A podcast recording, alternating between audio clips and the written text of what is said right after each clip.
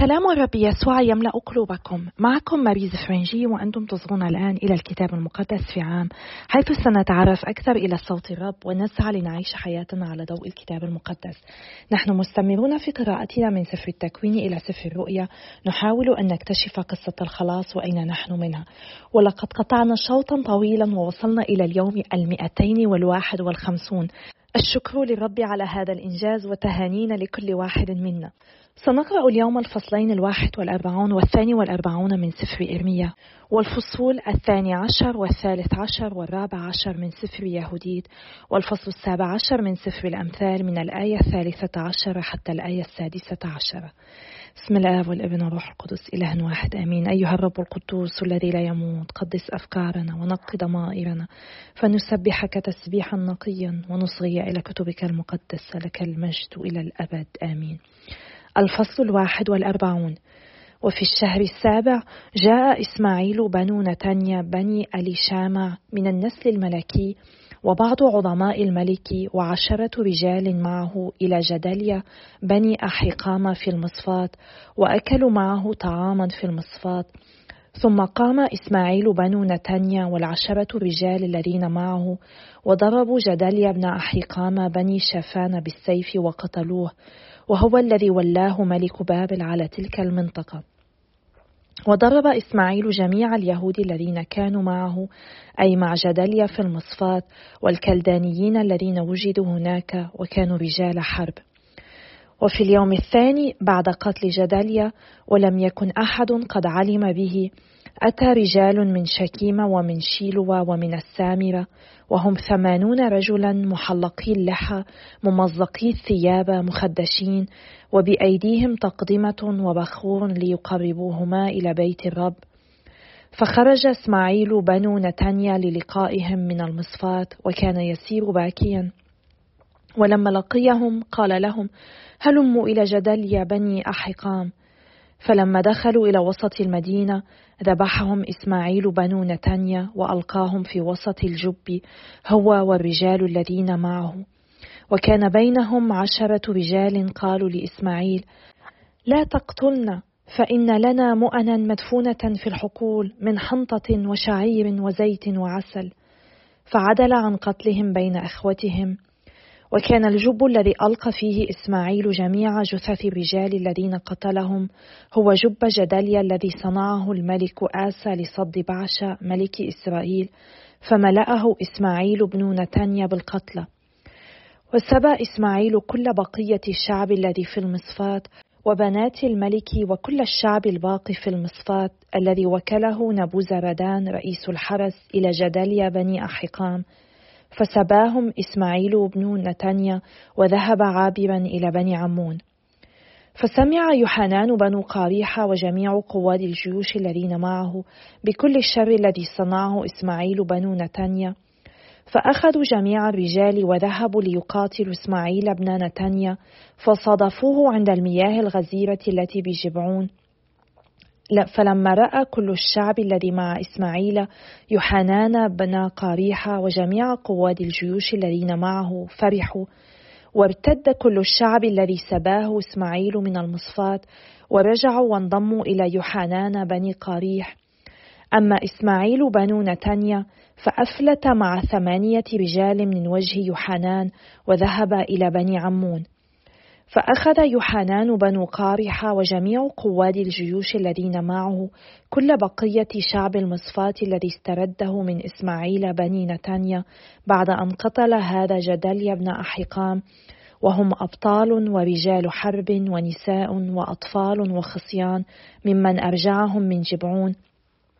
فساروا وتوقفوا في خان كمهامة التي بجانب بيت اللحم لينطلقوا ويذهبوا إلى مصر من وجه الكلدانيين لأنهم خافوا منهم بسبب قتل إسماعيل بني نتنيا لجدليا بني أحقام الذي ولاه ملك بابل على كل تلك الأرض. الفصل الثاني والأربعون الهرب إلى مصر. وتقدم جميع قواد الجيوش ويوحنان بن قاريح ويزنيا بن هشعيا وكل الشعب من الصغير إلى الكبير وقالوا لإرميا النبي ليصل تضرعنا إلى حضرتك وصل إلى الرب إلهك لأجلنا ولأجل كل هذه البقية. فإننا بقينا قليلا من كثير كما ترانا عيناك. وليخبرنا الرب إلهك بالطريق الذي نسير عليه وبالأمر الذي نعمله. فقال لهم إرميا النبي لقد سمعت ها أنا ذا أصلي إلى الرب إلهكم بحسب كلامكم وكل الكلام الذي يجيبكم به الرب أخبركم به ولا أكتم عنكم شيئا. فقالوا لإرميا ليكن الرب شاهد حق وأمانة علينا إن لم نفعل بحسب كل الكلام الذي يرسلك به الرب إلهك إلينا. إن خيرا وإن شرا فإننا نسمع لصوت الرب إلهنا الذي نحن مرسلوك إليه لكي يكون لنا خير إذا سمعنا لصوت الرب إلهنا. وبعد عشرة أيام كانت كلمة الرب إلى إرميا فدعا يوحنان بن قاريحة وجميع قواد الجيوش الذين معه وكل الشعب من الصغير إلى الكبير وقال لهم هكذا قال الرب إله إسرائيل الذي أرسلتموني إليه لأضع تضرعكم أمامه. إن سكنتم في هذه الأرض فأنا أبنيكم ولا أنقض وأغرسكم ولا أقلع لأني قد ندمت على الشر الذي صنعته بكم. لا تخافوا من ملك بابل الذي أنتم خائفون منه. لا تخافوا منه يقول الرب لأني معكم لأخلصكم وأنقذكم من يده. فأنيلكم رحمة فيرحمكم ويرجعكم إلى أرضكم. وإن قلتم لا نسكن في هذه الأرض ولم تسمعوا لصوت الرب إلهكم قائلين لا بل نذهب إلى أرض مصر حيث لا نرى قتالا ولا نسمع صوت بوق ولا نجوع إلى خبز فنقيم هناك. فاسمعوا الآن كلام الرب يا بقية يهوذا. هكذا قال رب القوات إله إسرائيل إن صممتم على الذهاب إلى مصر وذهبتم لتنزلوا هناك فالسيف الذي تخافون منه يدرككم هناك في أرض مصر والجوع الذي تخشونه يتعقبكم هناك في مصر وهناك تموتون. وجميع الناس الذين عزموا على الذهاب إلى مصر للنزول هناك يموتون بالسيف والجوع والطاعون ولا يبقى منهم باق ولا شريد من الشر الذي أجلبه عليهم. لأنه هكذا قال رب القوات إله إسرائيل. كما انصب غضبي وسخطي على سكان أورشليم كذلك ينصب سخطي عليكم إذا ذهبتم إلى مصر. فيدعى عليكم وتكونون دهشا ولعنة وعارا ولا ترون هذا المكان بعد اليوم. قد قال لكم الرب يا بقية يهوذا لا تذهبوا إلى مصر. فاعلموا يقينا أني قد أنذرتكم اليوم. فإنكم قد أضللتم أنفسكم حين أرسلتموني إلى الرب إلهكم قائلين صل إلى الرب إلهنا لأجلنا وكل ما يقوله الرب إلهنا أخبرنا به فنعمله. وقد أخبرتكم اليوم فلم تسمعوا لصوت الرب إلهكم ولا لشيء مما أرسلني به إليكم. فالآن أعلم يقينا أنكم تموتون بالسيف والجوع والطاعون في المكان الذي أردتم أن تذهبوا إليه لتنزلوا هناك. كتاب يهوديت الفصل الثاني عشر ثم أمر بإدخالها إلى حيث وضعت آنيته الفضة وأوصى بأن تطعم من مأكولاته وتشرب من خمره فقالت يهوديت لا آكل منها لئلا يكون في ذلك سبب عثرة بل يكفيني ما أتيت به. قال لها ألفانا إذا فرغ الذي معك من أين نأتيك بمثل ذلك لنقدمه لك؟ فليس عندنا أحد من نسلك.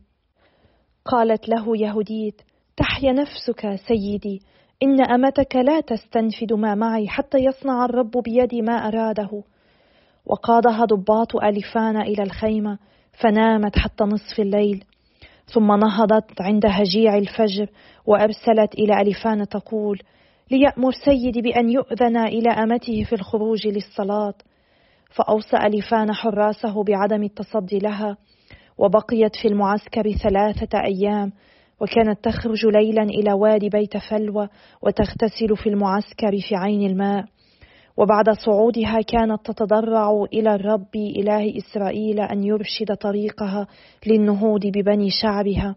وإذا عادت طاهرة كانت تقيم في الخيمة إلى أن يقدم لها طعامها عند المساء.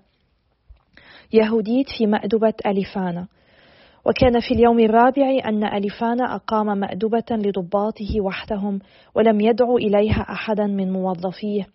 وقال لبوغا خصيه القائم على جميع أعماله اذهب وأقنع المرأة العبرانية التي عندك بالمجيء إلينا والأكل والشرب معنا فإنه عار عندنا أن نخلي سبيل مثل هذه المرأة دون أن نعاشرها وإن لم نستملها سخرت بنا. فخرج بوغا من وجه ألفانا ودخل إليها فقال لا تتردد هذه الخادمة الحسناء في المجيء إلى سيدي لتكرم أمام وجهه وتشرب معنا خمرا بفرح فتصبح في هذا اليوم كابنة من بنات بني أشور اللواتي يقمن في بيت نبوخذ نصر. قالت له يهوديت ومن أنا حتى أخالف سيدي؟ كل ما حسن في عينيه أصنعه مسرعة ويكون ذلك فرحا لي حتى أيام موتي. ثم قامت وتزينت بملابسها وبجميع زينتها النسائية ودخلت وصفتها وفرشت لها على الأرض تجاه ألفانا الجزز التي حصلت عليها من بوغا لاستعمالها اليومي في الأكل وهي متكئة عليها. ثم دخلت يهوديت واتكأت فشغف بها قلب ألفانا واضطربت نفسه واشتدت شهوته لمضاجعتها. وكان يترقب الفرصة لإغوائها من يوم رآها. فقال لها ألفانا اشربي وشاركين في الفرح. فقالت يهوديت أشرب يا سيدي فقد كرمت عندي الحياة في هذا اليوم أكثر منها في جميع أيام حياتي. وتناولت ما كانت قد هيأته وصيفتها فأكلت وشربت بحضرته. ففرح ألفان بها وشرب من الخمر شيئا كثيرا جدا أكثر مما شرب منها في يوم واحد منذ مولده. الفصل الثالث عشر. ولما كان المساء أسرع ضباطه في الانصراف وأغلق بوغ الخيمة من الخارج وصرف الحاضرين من وجه سيده فذهبوا إلى مضاجعهم لأنهم كانوا جميعا مثقلين من الإفراط في الشرب. وتركت يهوديت وحدها في الخيمة وكان ألفان مستلقيا على سريره لأنه كان سابحا في الخمر. فكانت يهوديت قد أمرت وصيفتها أن تقف خارج المخدع وتراقب خروجها كما تفعل كل يوم قائلة إنها ستخرج للصلاة وكانت قد قالت لبوغا أيضا هذا الكلام انصرفوا جميعا من وجهه ولم يترك أحد في المخدع من صغيرهم إلى كبيرهم. فوقفت يهوديت عند سريره وقالت في نفسها يا رب يا إله كل قوة انظر في هذه الساعة إلى أعمال يدي لرفع شأن أورشليم. فقد حانت ساعة العناية بميراثك وتحقيق ما عزمت عليه لسحق الأعداء الذين قاموا علينا. فدنت من عارضة السرير التي عند رأس ألفانا ونزعت منها خنجره واقتربت من السرير وأخذت بشعر رأسه وقالت قوني يا رب يا إله إسرائيل في هذا اليوم ثم ضربت مرتين عنقه بكل قوتها فقطعت رأسه ودحرجت جثته عن السرير ونزعت الناموسية عن الأعمدة. وخرجت بعد هنيهة وناولت وصيفتها رأس ألفانا فوضعته في جعبتها. وخرجتا كلتاهما على عادتهما للصلاة واجتازتا المعسكر ودارتا في الوهدة وصعدتا جبل بيت فلوى. ووصلتا إلى أبوابها. يهوديت تأتي إلى بيت فلوى برأس ألفانا. فنادت يهوديت عن بعد حراس الأبواب.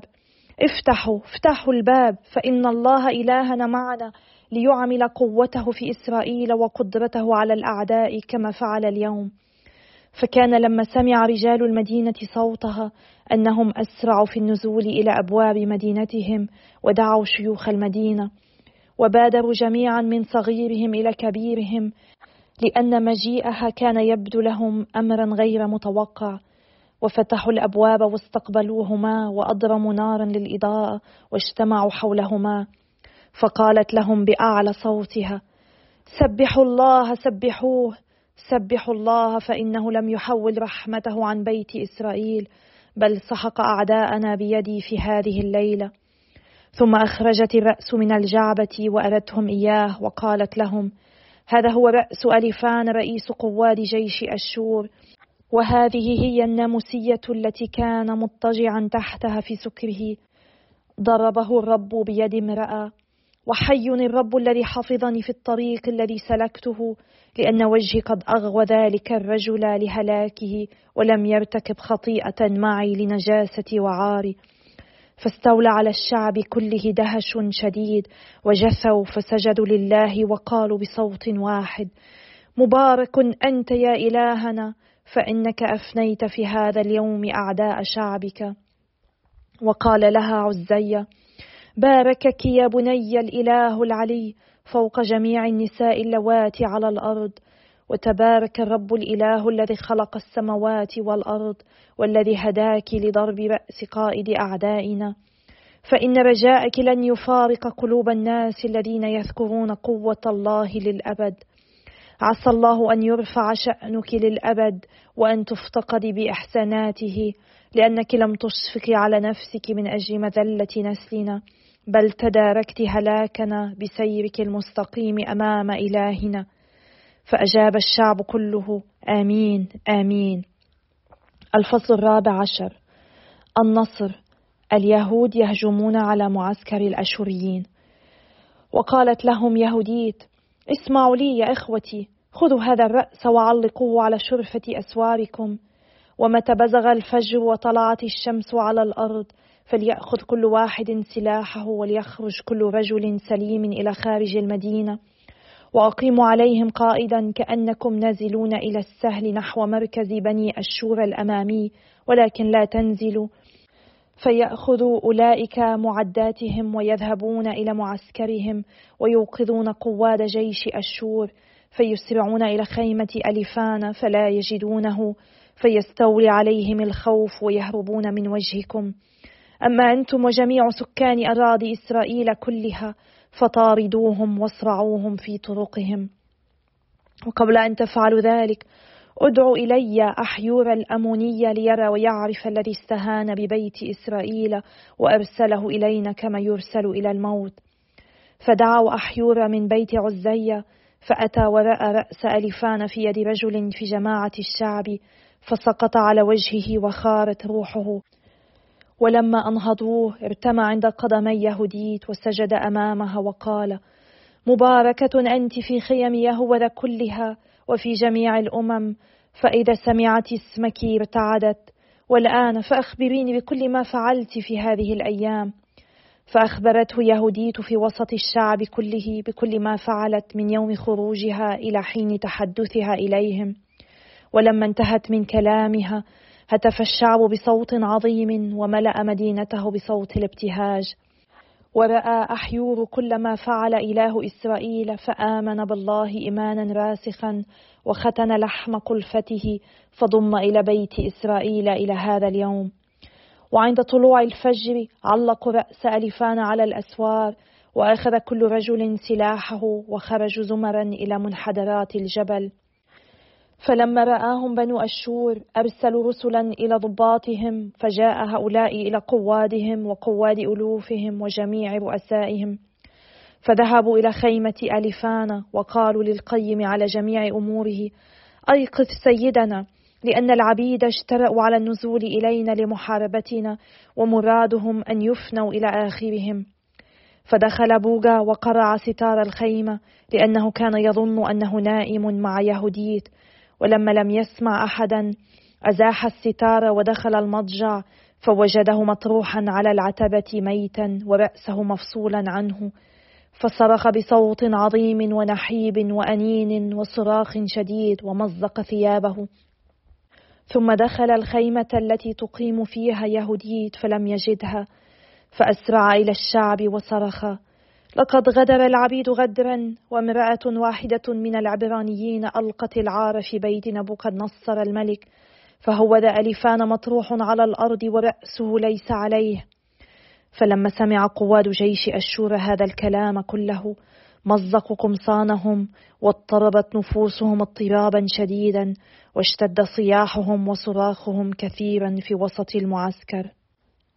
الفصل السابع عشر من سفر الأمثال من الآية الثالثة عشرة حتى الآية السادسة عشرة من كافأ الخير بالشر فلن يبتعد الشر عن بيته. ابتداء النزاع ثغرة مفتوحة للمياه. فدع الخصام قبل أن يشتبك. مبرر الإثم ومؤثم البار. كلاهما قبيحة عند الرب. لماذا يكون بيد الجاهل مال؟ ألإقتناء الحكمة ولا رشد له؟ أيها الآب السماوي إننا نسبحك ونمشدك ونشكرك. يا رب أنت صالح أنت عادل أنت أمين. وتستمر يا رب بسبب حبك الذي لا ينتهي بأن تدعونا إليك. تدعونا لنكون لك لنعيش كأبناء لك. أعطنا يا رب النعمة كي نقول نعم اليوم وساعدنا لنقول نعم وننتمي إليك اليوم وكل يوم. باسم الرب يسوع نصلي آمين. باسم الآب والابن والروح القدس إله واحد آمين. بعد دمار أورشليم لم يبقى في المدينة سوى كبار السن أو الضعفاء الذين لا يستطيعون القتال. ولكن للأسف كان هناك بعض مقاتلي المقاومة الذين كانوا يسكنون التلال خارج أسوار المدينة. وإسماعيل والذي ينتمي إلى النسل الملكي كان أحد هؤلاء المقاتلين. وربما لأنه ينتمي إلى النسل الملكي كان لديه حافز لكي يقضي على حكم جداليا. للأسف جداليا لم يصدق ما قيل له بالأمس عن مؤامرة إسماعيل وها إننا رأيناه اليوم يجلس ليتناول الطعام مع إسماعيل ورجاله. ونحن ندرك أن عادة كسر الخبز أي تناول الطعام مع شخص ما في العالم القديم كانت عملا بالغ الأهمية. لذلك كان مصدما جدا أن نرى ما فعله إسماعيل بعد أن تشارك هذه الوجبة مع جدلايا. إسماعيل ورجاله قتلوا جدليا وكل من كان معه بعد أن أكلوا الخبز معهم. وفي هذه الحادثة نرى إشارة إلى خيانة يهوذا ليسوع في العشاء السري. وهذا يذكرنا بالآية التاسعة من المزمور الحادي والأربعون. حتى صديق الملازم لي الذي وثقت به الآكل من طعامي قد انقلب علي ورفع علي عقبه.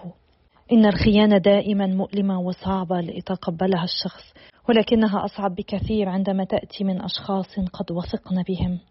والأكثر إثارة للصدمة هي ما فعله أيضا إسماعيل لاحقا بالرجال الثمانون الذين جاءوا من ثلاث مدن من المملكة الشمالية ليعيدوا في أورشليم ليقدموا الذبائح وكانوا بلوحا محروقة وثياب ممزقة. وخدعهم إسماعيل بدعوتهم للقاء جداليا حيث قتلهم وألقى أجسادهم في البئر. بسبب هذه الأحداث سيطر الرعب على أهل المدينة. خافوا من أشخاص مجرمين مثل إسماعيل وخافوا من ردة فعل الملك نبوخذ نصر عندما يعلم بمقتل الوالي جداليا. لذلك فكروا في الهروب إلى مصر. وتعقب يوحنان بنو قارح إسماعيل ورجاله ليقاتلوه ولكنه هرب منهم إلى بني عمون وأنقذ الشعب منه. لكن الشعب قرر أن يستمر باللجوء إلى مصر وعندما سألوا إرميا أن يسأل الرب ماذا يجب أن يفعل ووعدوهم أنهم سيفعلوا ما يقوله لهم الرب. أخبرهم النبي إرميا أنهم سيموتون إذا هربوا إلى مصر ولكنهم سيخلصون إذا بقوا في يهوذا واتكلوا على الرب. ولكنهم رفضوا أن يصدقوا كلامه رفضوا أن يعملوا بما قال لهم الرب. رغم أنهم هم طلبوا استشارة الرب إلا أنهم فضلوا تجاهل كلام الرب على لسان أرميا والهروب إلى مصر. كان خطأ مأساويا أن يطلبوا إرشاد الله بدون أن يرغبوا في اتباعه. علينا أن نتأكد ألا نطلب من الله شيئا نعلم في قلبنا أننا لا نريده. من الأفضل ألا نصلي من أن نصلي برياء فالله لا يمكن أن يخدع. ويا ليتنا نؤمن دائما أن اختيار الله هو أفضل شيء في حياتنا ونطيعه في كل شيء. نطيع الله وإرشادات الكنيسة مهما كانت صعبة أو معاكسة لآرائنا. الشعب قرر أن يستمر بعدم الإصغاء إلى الله وسنرى في الأيام المقبلة الكلمات الأخيرة التي نطق بها إرميا. لقد بقي لنا فقط بضعة أيام مع إرميا ومع يهوديت غدا ننتهي من هذه المسيرة. هذه البطلة اليهودية العظيمة في العهد القديم. حصلت على ثقة أليفانا الذي دعاها لتناول العشاء معه وأمر حراسه بالسماح لها بمغادرة الخيمة دون مراقبة حتى تستطيع أن تصلي في الصباح. رغم أن أليفانا رآها جميلة جدا وقد اشتهاها إلا أن يهوديت حافظت على نقاوتها ولم ترتكب خطيئة الزنا. لا بل هي أيضا رفضت التنجس بتناول طعامه وشرابه لأن تناولهما يعتبر خطيئة حسب شريعة إلهها بل قررت أن تتناول ما أحضرته معها من طعام حسب شريعتها. ليتنا نتعلم من يهودية أن نتمسك بإيماننا ووصايا الله مهما كانت الظروف المحيطة بنا محرجة. ولا نخاف أن نعلن أن الطعام أو الكلام أو اللباس العالمي لا يوافقنا بل يعتبر خطيئة وحجر عثرة. حتى لو كان الكل يقبل في هذه الأمور علينا أن نتذكر دائما أن نطيع الله أكثر من الناس وأن نثق أن الله هو سيعطينا النعمة في أعينهم. فلا يمنعون من تنفيذ وصاياه تماما كما حدث مع يهوديت. عندما أشفق عليها أليفانا وسألها ماذا ستفعل عندما يأتي الطعام أجابته بكل ثقة أنه لن يفرغ حتى يتمم الله مهمتها وما تفكر فيه. وأمام هذه الثقة والقوة ونعمة الله العاملة فيها وافقها أليفانا وسكت. يا ليت لنا هذه الثقة في الله الذي يحمينا ويحيط بنا وينقذنا من أي ضيقة ليتنا نتعلم منها أن نثق به أن نثق بأمانته أن نثق بأنه هو سيخلصنا هو سيساندنا دائما. ليتنا ندرك أن قوة إيماننا تسكت الأشرار فلا يقاوموننا. ونلاحظ تقوى يهوديت في تمسكها بالصلاة ليس فقط أثناء النهار بل أيضا في القسم الأخير من الليل. ونلاحظ أيضا تدقيقها في الاغتسال حيث لم تغتسل بالمياه الموجودة عند الأشوريين بل بمياه العيون التابعة لمدينتها. إلى هذه الدرجة كانت مدققة. ومن عمق إعجاب أليفانا بيهوديت واقتناعه بصلتها بإلهها وافق دون أدنى شك فيه على كل ما طلبته منه يهوديت. وبعد انقضاء الثلاثة أيام التي أقامتها يهوديت في صوم وصلوات وعبادة حارة منتظرة إعلان الله لمشيئته. كانت المفاجأة أن أليفان صنع وليمة كبيرة لعبيده. وقد طلب أن تحضر يهوديت التي استولى على قلبه جمالها الأخاذ وكان يأمل أن يقضي الليلة معها. هنا نرى الفرق واضحا بين تفكير أولاد الله وأولاد هذا العالم عندما يستعدون لأعمال عظيمة. أولاد الله يلتجئون إليه بصلوات حارة وأصوام قوية. أما الأشرار فينهمكون في ملذاتهم. وهكذا الضيقات تقودنا للنمو الروحي. في حين تقود الأشرار لخطايا متنوعة. وبعد أن أرسل أليفانا وراء يهوديت وحضرت وكانت معه كان يزداد إعجابا بجمالها وكان فرحا جدا واشتعلت فيه نيران الشهوة بعنف ففقد اتزانه وأخذ في الشراب بلا وعي بكميات كبيرة كما لم يفعل طوال حياته. إذ كانت يهوديت جميلة جدا وقد زادها الله جمالا في عينيه ووضع في قلبه الأمان من جهتها ففقد سلطانه على نفسه واستمر في الشراب. والله قد سمح بكل ذلك ليأتي شره على رأسه وليخلص شعبه من بين يديه. وهكذا استطاعت يهوديت أن تقطع رأسه وهو نائم وأن تحمل رأسه بعيدا. بعد إذن عادت يهوديت إلى شعبها وأخبرتهم بما فعلت وطلبت منهم أن يتصرفوا كما لو كانوا في طريقهم للقتال. وأعلنت لهم أن رجال أليفان سيصابون بالخوف عندما يدركون ما حدث وعندئذ يمكن لشعبهم أن يطاردوا الجيش الهارب ويدمرونه حقا يهوديت أثبتت نفسها على أنها بطلة فضيلة تقية ذكية تصغي إلى الرب ولديها الشجاعة لكي تفعل ما يطلبه الرب منها. هي تعلمنا الكثير إن إخلاصها للفضيلة والطهارة والصلاة لم يبدأ فقط عندما أصبحت في معسكر أليفانا بل بدأ بوقت طويل قبل ذلك. إذا كنا نحن أمناء للرب في الأيام العادية سنستطيع أن نكون أقوياء ونبقى أمناء في الأيام الصعبة. اليوم الدعوة لكل واحد منا أن نكون مخلصين للفضيلة مخلصين للصلاة وأن نصلي ونطلب من الرب النعمة والقوة كي نثبت في وجه التجارب. فلنصلي من أجل بعضنا البعض لأجل ذلك أنا أصلي لأجلكم وأتشكركم على صلواتكم وتشجيعاتكم وإلى اللقاء غدا يوم آخر إن شاء الله.